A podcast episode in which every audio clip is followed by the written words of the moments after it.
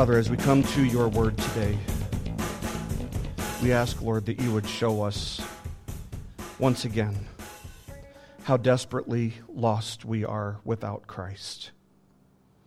Show us, Lord, how great our need for the cross really is, in order that we may fully submit ourselves and, and see, Lord, with the eyes of our hearts, see the wrath and the mercy that's displayed at the cross. We thank you, Lord, for this time. We pray that you will bless it and use it to edify your people. In Christ's name, amen. Well, if you have your Bible, go ahead and turn to Genesis chapter 19. Genesis chapter 19, we're going to be continuing our study of Genesis today. Uh, last week we covered, what, 24 verses, and today we're just going to cover four. Um, so we're going to be looking at verses 25 to 29 today, Genesis chapter 19. If you got your Bible from out in the foyer, it's page 14. And we've been going through this for almost a year, and we've gotten a whole 14 pages in. Next week will mark one year uh, since we started this study. You know, the book of Genesis, I said this in week one of our study uh, almost a year ago, that the book of Genesis is filled from, from cover to cover, from, from beginning to end, with stories about God's grace. And we love grace. We love to, to talk about grace. We love to sing about grace. And Genesis has so many stories that are just overflowing with God's grace.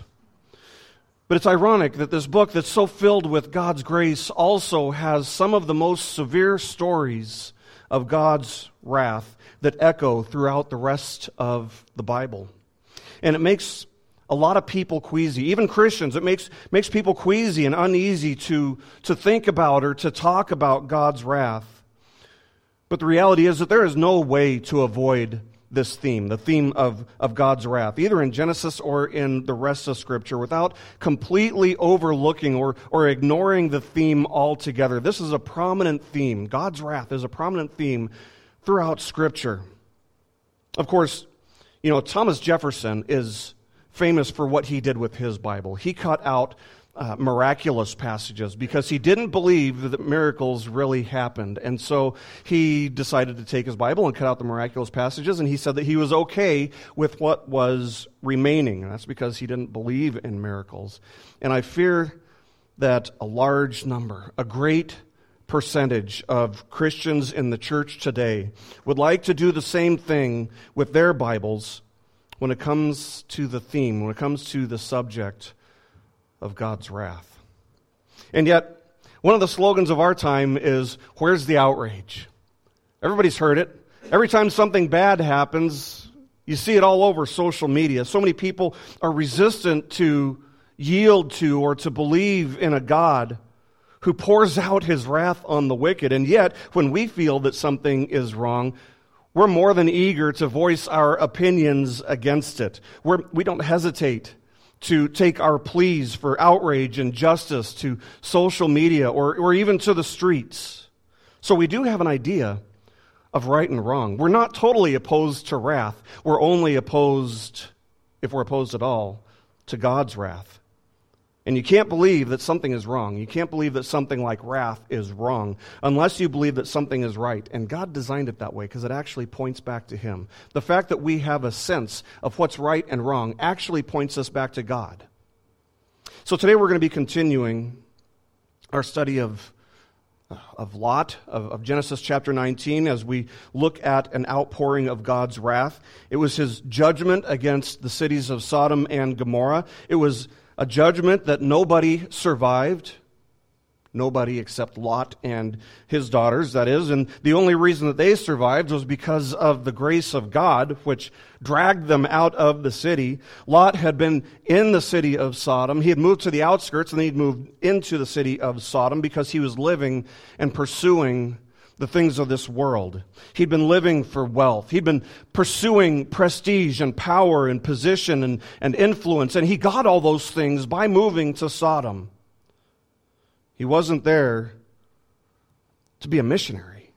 He was there because he wasn't content. Lot wasn't content with his lot. in life that God had blessed him with in Abraham's camp. And so he looked to Sodom. He longed for the influence and the power and the worldly living that was over in Sodom. And he made his way to Sodom. Now, the angels who were sent to destroy the city had to drag Lot and his family out of the city. It, some people would say it is unethical for God to save someone against their will, and yet we, nobody would argue that God was unjust in saving Lot, even though he saved Lot against his will.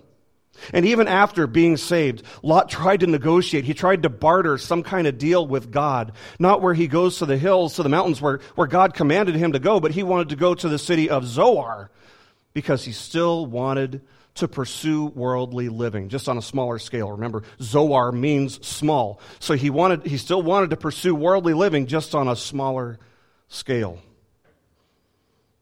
It was a picture of Lot refusing to abandon his pursuit of worldly living. And yet, we can't forget that the Apostle Peter, under the inspiration of the Holy Spirit, tells us that Lot was a righteous man. I mean, it had to be under the inspiration of the Holy Spirit because there's no other way that anybody would have guessed that Lot was righteous. The day of Lot's rescue is a solemn day. This, this, entire chapter, this is the most solemn chapter in all of the book of Genesis. It's filled with just one tragedy, one episode of heartbreak after another, and we haven't even seen the end of it yet. As we left off last time, the sun had come up on the land, and as it did, the Lord rained down sulfur and fire from the sky, unleashing his holy and righteous wrath against the city that had personally seen, these people had, remember, the, the, Sodomites had personally seen, they had personally experienced God's power to save, and yet their hearts were hardened against him. God raised up Abraham to rescue them at one point as they were POWs, prisoners of war, and yet they would not believe. And so, despite their rescue, they would not believe in God who showed them mercy. And, and going all the way back, to Genesis chapter 3, the serpent talking to Eve, we've seen that the idea that sin is inconsequential is a lie. That's, that's the lie that, this, that the serpent tried to pass off on Eve. That sin is inconsequential. And one of the things that we're going to see in this passage, one of the things that we see in this chapter, is that fallen man continues to believe this lie that sin is inconsequential. So we left off last week at verse 24, which says, Then the Lord rained on Sodom and Gomorrah sulfur and fire from the Lord out of heaven. And our study today will continue as we look at verses 25 to 29. The point of our passage today is that disobedience to God does have real consequences, and that religion without obedient faith is deadly. Now, before we look at this text, it would be good to remember what we read back in Genesis chapter 19, verse 17. As the angels are, are, are, speaking to Lot, it says, as, as they brought them out, one said, Escape for your life. Do not look back or stop anywhere in the valley. Escape to the hills, lest you be swept away. And of course, this is the angels giving specific instructions to Lot and his wife. Do not look back. Simple instruction, right? Do not look back. And yet, despite how simple that instruction is, today we're going to see the consequences of disobedience toward even the smallest, even the simplest commands. So we start off with verses 25 and 26.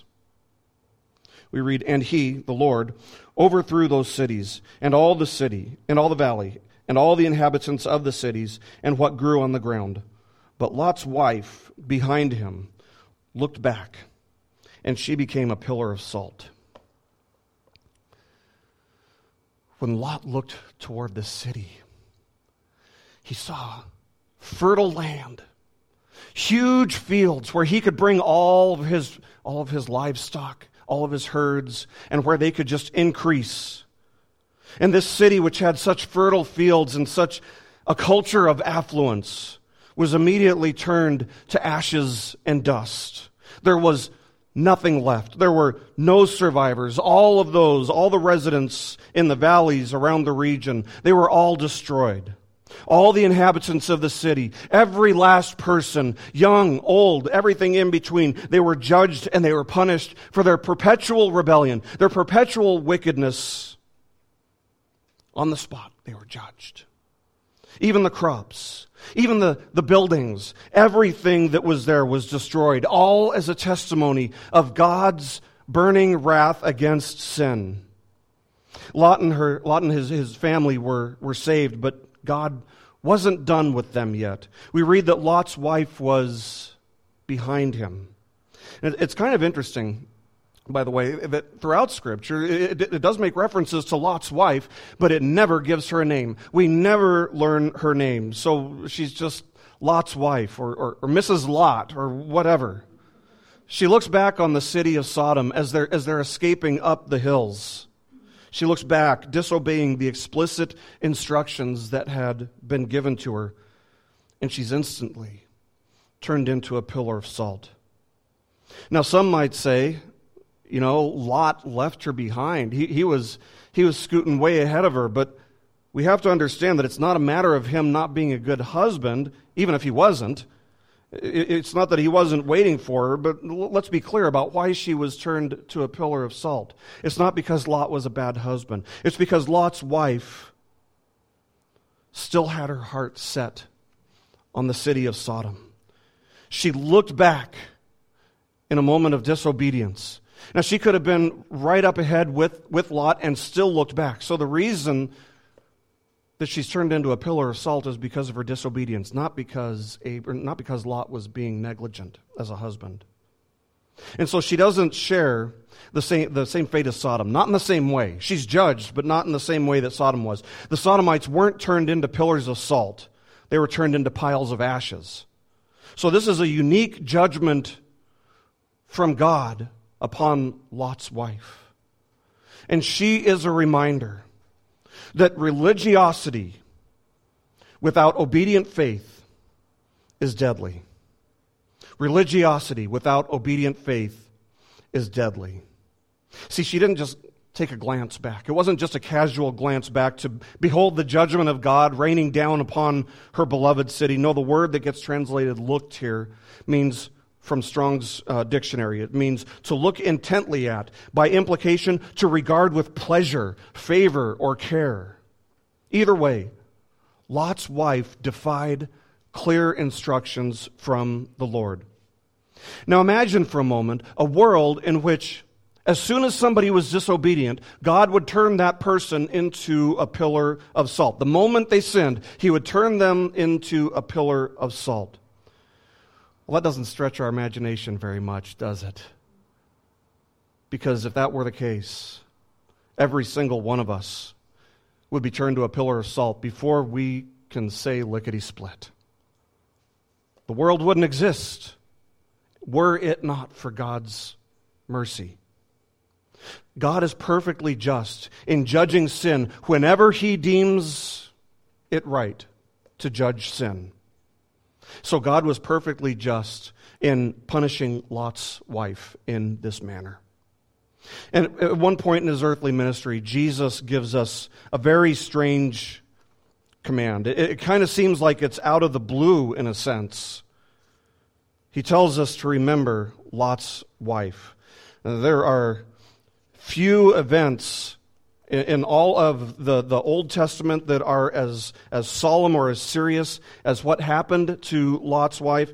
And there are few words more solemn that come from the words, the, the, the mouth of our Lord and Savior Christ when he says, Remember Lot's wife.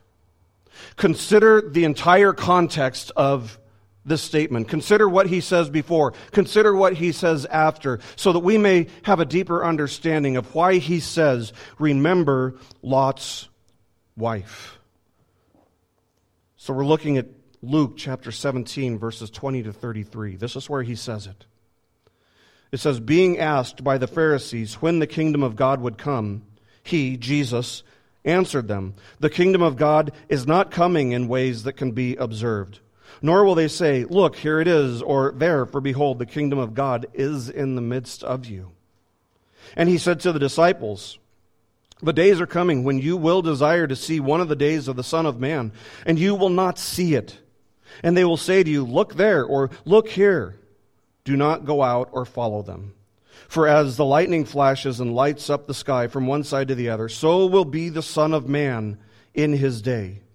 But first he must suffer many things and be rejected by this generation. Just as it was in the days of Noah, so it will be in the days of the Son of Man. They were eating and drinking and marrying and being given in marriage until the day when Noah entered the ark and the flood came and destroyed them all. Likewise, just as it was in the days of Lot, they were eating and drinking, buying and selling, planting and building. But on the day when Lot went out from Sodom, fire and sulfur rained from heaven and destroyed them all. So it will be on the day when the Son of Man is revealed. On that day, let the one who is on the housetop with his goods in the house not come down to take them away. And likewise, let the one who is in the field not turn back. Remember Lot's wife. Whoever seeks to preserve his life will lose it but whoever loses his life will keep it. The Apostle Peter not only tells us that Lot was a righteous man, he also tells us that Lot was greatly distressed by the sinful culture he had chosen to become a part of. And there's no question that Lot's wife, Mrs. Lot, saw the distress of her husband. She saw that he was distressed by the sins of the culture. She saw that he had refused to participate in the sinful acts that the culture was accommodating and committing and endorsing. From all we can tell, Lot's wife professed the same religion as Lot, the same religion as her husband, and yet there is no indication that she ever possessed any true form of righteousness. And therefore, when she looked back on the city of Sodom with, with love for the city, with care and compassion for the city in her heart, the Lord instantly took her life, turning her into a pillar of salt. And the Lord Jesus uses her. He, he points to her. He says, Remember her. Remember Lot's wife. Whoever seeks to preserve his life will lose it, but whoever loses his life will keep it. In what sense was she trying to preserve her life? She was missing all the stuff. She was missing all the treasure that they had gotten for themselves while they were living in Sodom, and so she lost her life. Remember Lot's wife. Jesus doesn't tell us to remember Abraham. He doesn't tell us to remember Lot. He doesn't tell us to remember uh, Jacob or, or Isaac or, or Moses or, or David or, or even Solomon. No, the person whose attention he draws us to is Lot's wife.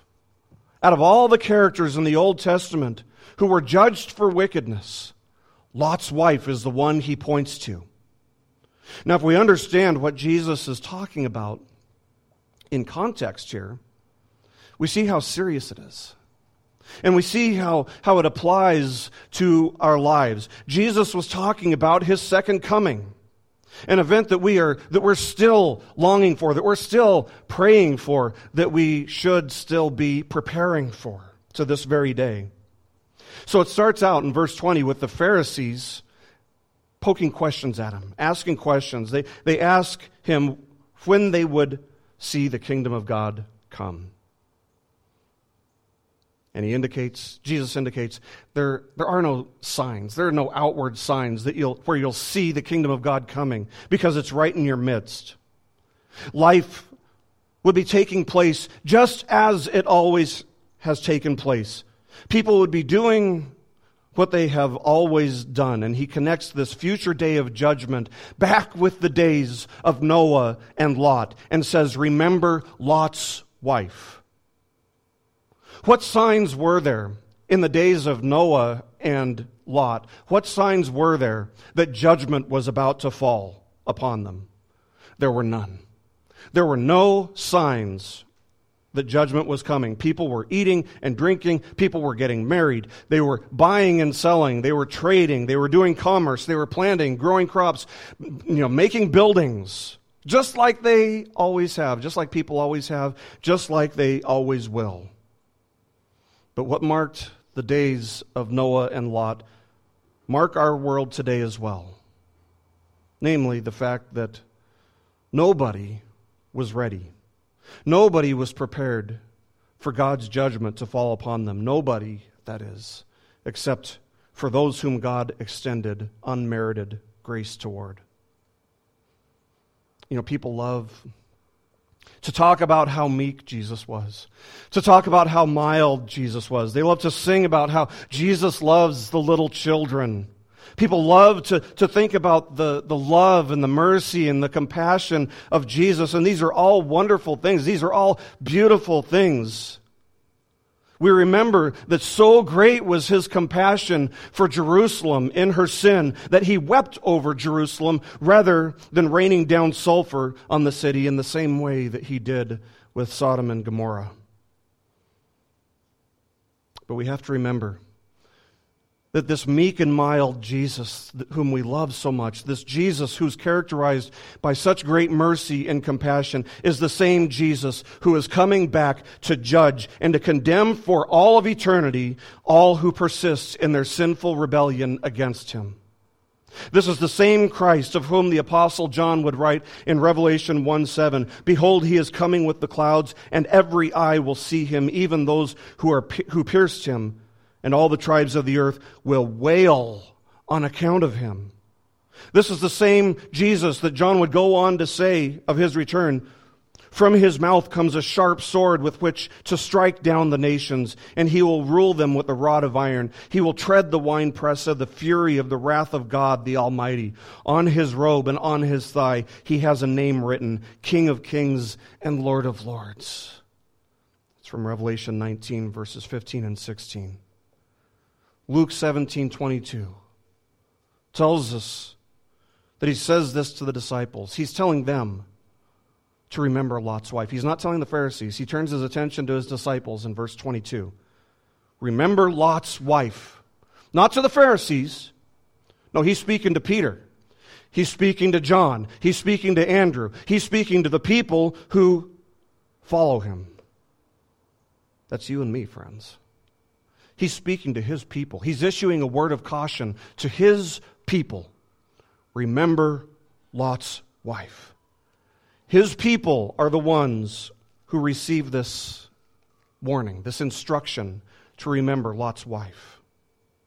And it's interesting to see that the Lord instructs us to remember her. He doesn't say, don't be like Lot's wife. Why does he tell us to remember her? Because it's so, so easy to get caught up pursuing and loving and cherishing all the things of the world, just like Lot's wife did. It's so easy to forget how deceitful worldly treasure is. It's so easy to forget that a, a, mere profession of faith is absolutely worthless if you do not also possess faith. Many profess faith, few possess, according to Matthew chapter 7. It's so easy to forget. It's so easy to forget that Christ is coming back and that all the things of this world, according to Peter, all the things of this world are going to be burned up in an all consuming fire. They're all going to be lost. It's so easy to forget that Christ is coming back to judge and strike down the nations. It's so easy to forget that God's wrath will be poured out on those who persist in their sinful rebellion. It's so easy to be deceived into believing that because God hasn't brought an end to sin yet, that He's not going to, or worse than that, that He's never going to because He's actually okay with sin. We must remember Lot's wife because it's so easy to forget that the things of this world though they may be beautiful, though they may sparkle, they are not worth pursuing above God. We must remember Lot's wife. Consider how privileged she was. Consider how many privileges Lot's wife had. I'm sure she knew Abraham, who is the model of biblical faith. She was married to a man who was righteous and who was different from the culture, who was distressed by the sins of the culture. She was rescued by these angels from God's wrath over Sodom. For what? All that stuff. What good did any of it do for her? Knowing Abraham, the, the, the, the, model of biblical faith, being married to a husband who was a righteous man and didn't participate in the sins of the culture, being rescued, none of it did her any good. And consider how privileged we are in our day and age. We don't have to ride horses to a house of worship. We don't have to walk to a house of worship. We can ride in the luxury of our vehicles. We can even turn on the air conditioning if we want. And if you don't like what the pastor preaches, well, you know, it's not like it's the only church in town. There are scores of others. There are hundreds of other churches within driving distance. I don't know how many churches there are in Linwood right now, but at one point, when we first moved here, seven, almost seven years ago, there were more than 10 churches within a one mile radius of this church. It's like a church buffet. If you don't like what one is, you, you can just get a helping of the other. You can pick and choose. What a privilege to have so many churches, to have a neighborhood that's so saturated with churches, and yet what good is it doing for our culture? Our culture has incredible privilege. Maybe more churches per square mile than any other country in the history of the world. But to what avail? If our laws are any indication, if the laws being passed are any indication, if the things that the culture by and large are, are approving of and loving and endorsing and accommodating, it's all to little or no avail. Religiosity without obedient, yielding faith is deadly. Lot's wife had the opportunity to flee, but she wasted her chance. All the privileges for naught. Will that be you? Because make no mistake about it, if you are not daily fleeing from Sodom, you are living in Sodom. If you are not daily dying to yourself and taking up your cross and following Christ, it's because you are in Sodom. If you find yourself looking back on the world, torn between loving all the things of this world, loving the, the, the, values and the treasure that you have, if you're torn between that and wanting to be rescued from the wrath of God, remember Lot's wife, lest you stand in her shoes. You know, as a pastor, if there's one if there's one type of person that I get pretty frustrated with, it's people who are li- like Lot's wife. They profess saving faith, but they do not possess saving faith if the fruit of their life is any indication. Outwardly, maybe they live extremely, extremely moral lives. They wouldn't steal, they wouldn't, they wouldn't lie, they wouldn't cheat. Their very moral lives are, are on display for everyone to see, but inwardly, they are very dangerous people. Jesus called this type of person a whitewashed tomb. Beautiful on the inside, or on the outside, dead on the inside.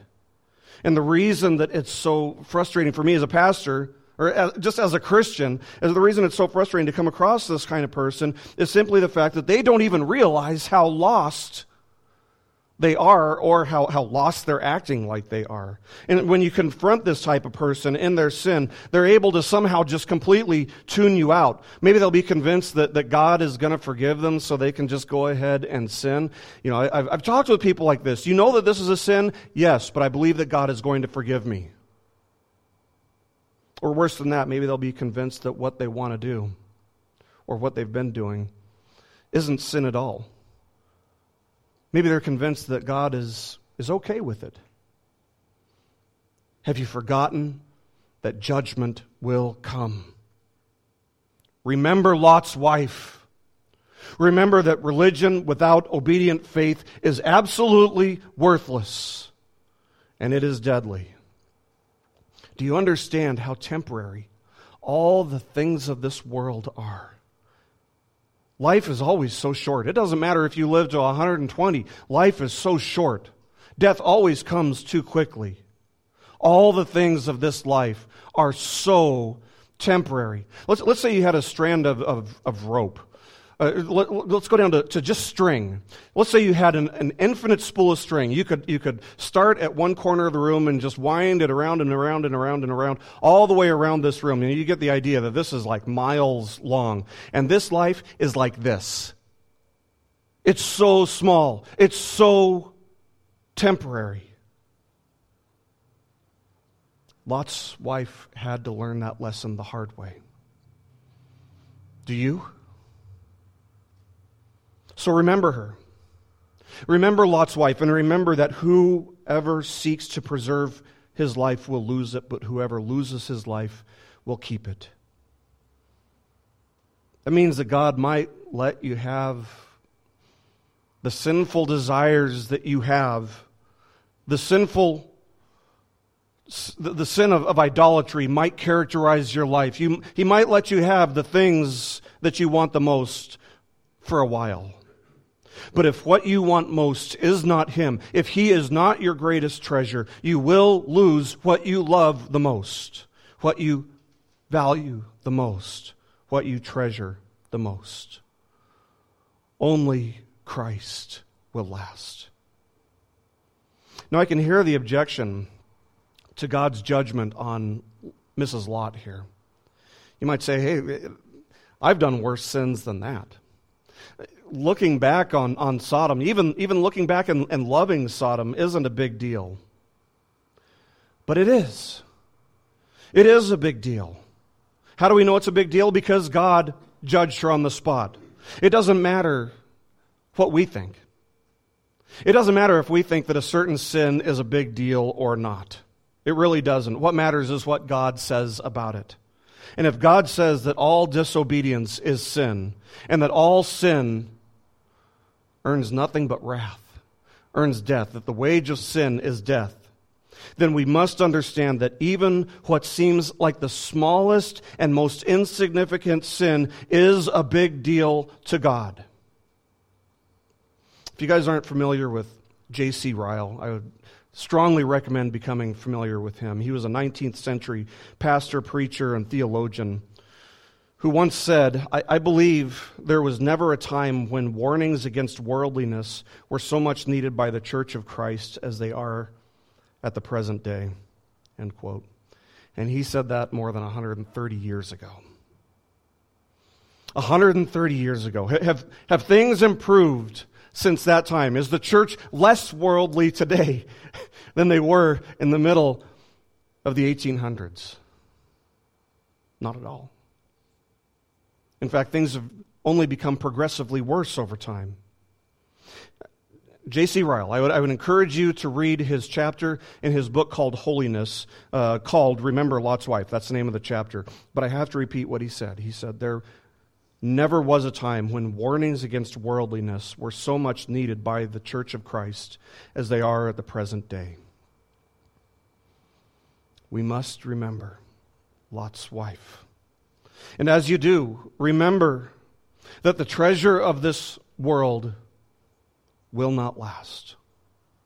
That the treasure of this world is worthless in comparison to Christ. You can, you can have all the riches in the world, you could have everything in the universe but it will not save you on the day of judgment. Eventually, you will lose it all.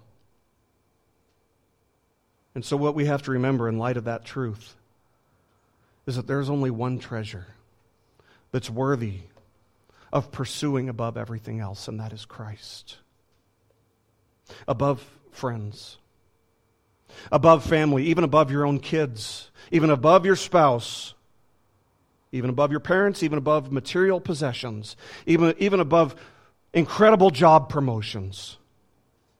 Above everything, Christ must be our greatest treasure. Now, you may, you may remember from chapter 18 that Abraham had pleaded with God. He had, he had prayed to God, an intercessory prayer back in chapter 18, to not let the righteous share the same fate as the wicked, as God went over, as the Lord went over to, to Sodom. And they didn't. They didn't share the same fate. God was true to his word. He rescued the one righteous person in the whole city, Lot. Abraham had probably gone to bed that night. After saying this prayer, after begging God and pleading with God, he had probably gone to bed that night trusting that God had indeed heard his prayer, that he had favor with God, and that Lot would be spared. But then we read this verses 28 and 29, or 27, 27 to 29. And Abraham went early in the morning to the place where he had stood before the Lord. And he looked down toward Sodom and Gomorrah, and toward all the land of the valley. And he looked, and behold, the smoke of the land went up like the smoke of a furnace. So it was that when God destroyed the cities of the valley, God remembered Abraham and sent Lot out of the midst of the overthrow when he overthrew the cities in which Lot had lived. So Abraham went to bed. He wakes up early the next morning. He goes back to the place where he had pleaded with the Lord to spare the whole city if 50, or no, change that, 45, or, or 40, or 30, or 20, or 10 righteous people could be found. And as he stands on this very same place where he had pled with the Lord, where he had prayed for Sodom to be spared on behalf of the righteous, he looks down and he sees nothing but a pile of smoldering ashes. The fertile ground and the fields that had been so enticing to Lot where, as a place where he could increase his lot in life and be the captain of his own destiny, it was all leveled. It was all ash. It was all dead. The, the hustle and bustle, the noise of, of city life had been turned to deafening silence. The air that once was so fresh and so sweet now smelled of sulfur. Nothing remained. Nobody survived. All that was left was death and destruction. We know that Lot was spared. We know that. We know that because we've got the Bible. We know that God saved him, and yet there's nothing here to indicate or even remotely hint at the possibility that Abraham knew for a fact that Lot had been spared. And as we continue to study the life of Abraham in the weeks to come, or more likely the months to come, there won't be any more scenes in which there's interaction between Lot and Abraham. For all we know, they never had any contact ever again. The text does tell us, however, that when God destroyed the cities of the valley, God remembered Abraham and sent Lot out of the midst of the overthrow when he overthrew the cities in which Lot had lived. What a beautiful and what a wonderful foreshadowing of the gospel. Because this is exactly how the gospel works when God looks down upon us and he sees our sin and he sees our rebellion, when he sees how far we've missed the mark, how far we've even come from just, just one commandment, just the greatest commandment, to love the Lord our God with all of our heart, soul, mind, and strength. When he sees that all we deserve is wrath, judgment, and condemnation, he remembers he remembers his son, Jesus Christ, who stood in the place of everyone who would place saving faith in him, who took the judgment, who took the wrath of God that we deserved upon himself, and who imputed his own perfect righteousness unto everyone who will place saving faith in Jesus Christ alone. When he sees our sin, he remembers his son, Jesus Christ, who rescued and ransomed all whom the Father had given him, paying the debt of their sin in full. When he sees our sin, when Satan accuses us, he remembers his son, Jesus Christ, and he receives all who are in Christ by grace alone, through faith alone, as his own children, loving them with the same love that he has for his own son. Do not turn your eyes to Sodom. Do not turn your eyes to the world. Instead, turn your eyes to Calvary. Turn your eyes to Calvary, where the greatest act of divine wrath in all of human history, not to mention the Bible, was carried out. You think Sodom was bad? That was nothing in comparison to what Jesus endured on behalf of each and every person whom the Father gave to the Son. Just as Abraham prayed on behalf of the righteous in Sodom, Christ prayed for his people. He prayed for everyone who had placed saving faith or would place saving faith in him. Is that you? Have you trusted in Christ? Are you in him? Do you belong to him? Are you submitting yourself to him? If that's you, remember that Jesus prayed for you in John chapter 17. In John chapter 17, 11, he prayed for you. Holy Father, keep them, keep those whom the Father had given him, keep them in your name, which you have given me, that they may be one, even as we are one. He prayed for you in verses 14 and 15. I have given them your word, and the world has hated them, because they are not of the world, just as I am not of the world. I do not ask that you take them out of the world, but that you keep them from the evil one. He prayed for you in chapter 17, verse 17. Sanctify them in the truth. Your word is truth. He prayed for you in verse 24 Father, I, I, desire that they also, whom you have given me, may be with me where I am, to see my glory that you have given me because you loved me before the foundation of the world. If you are in Christ, this is for you. Jesus was praying these things for you. Jesus once warned that those who had experienced the privilege of seeing Christ perform great works would suffer a fate worse than Sodom. Consider the privileges that the cities in Christ's time had that the people in Lot's time didn't. Consider the privileges that we have in our time that Sodom didn't. You have heard the gospel message you have heard God's offer of free salvation. You have heard God's offer of complete and total forgiveness. You have privileges that the Sodomites did not.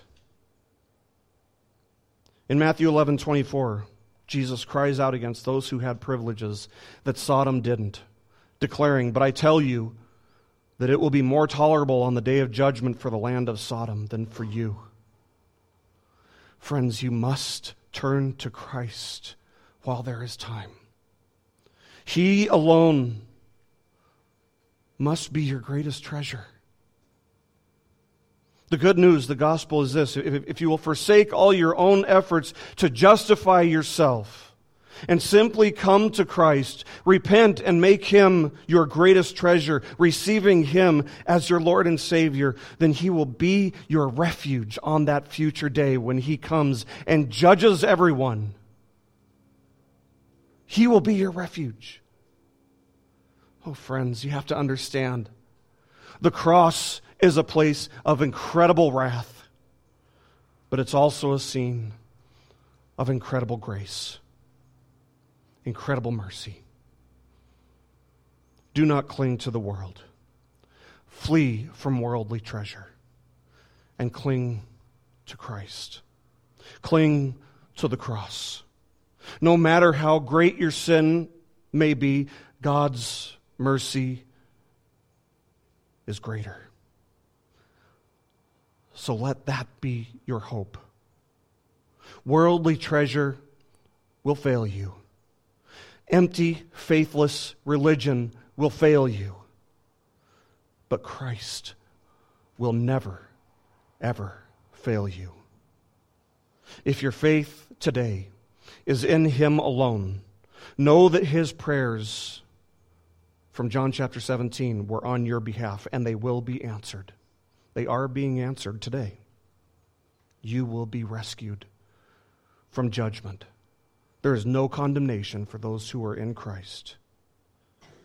And one day, his final prayer there that we looked at, verse 24, that prayer will be answered. You will see his glory. You will be with him in glory. Look to salvation. Look to the cross. Look to Christ. And take your eyes off of the world. Remember Lot's wife. Let's pray.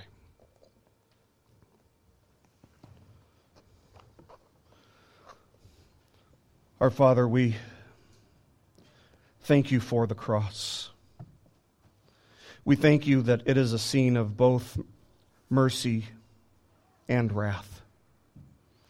We thank you, Lord, that Christ endured the cross on behalf of all who would place saving faith in him. That he took our sin, he took our shame, he took our guilt, and he removed it from us as far as east is from the west. He removed it into and, and, threw it into the deepest ocean that we could possibly imagine. And he gave us in exchange his own righteousness. Lord, in the silence of our hearts, we confess to you that we are desperately, desperately lost without Christ. And so we ask that by the convicting presence and the power and the strength and the wisdom of the Holy Spirit, we would pursue Him. We would pursue Christ above and beyond everything else in life.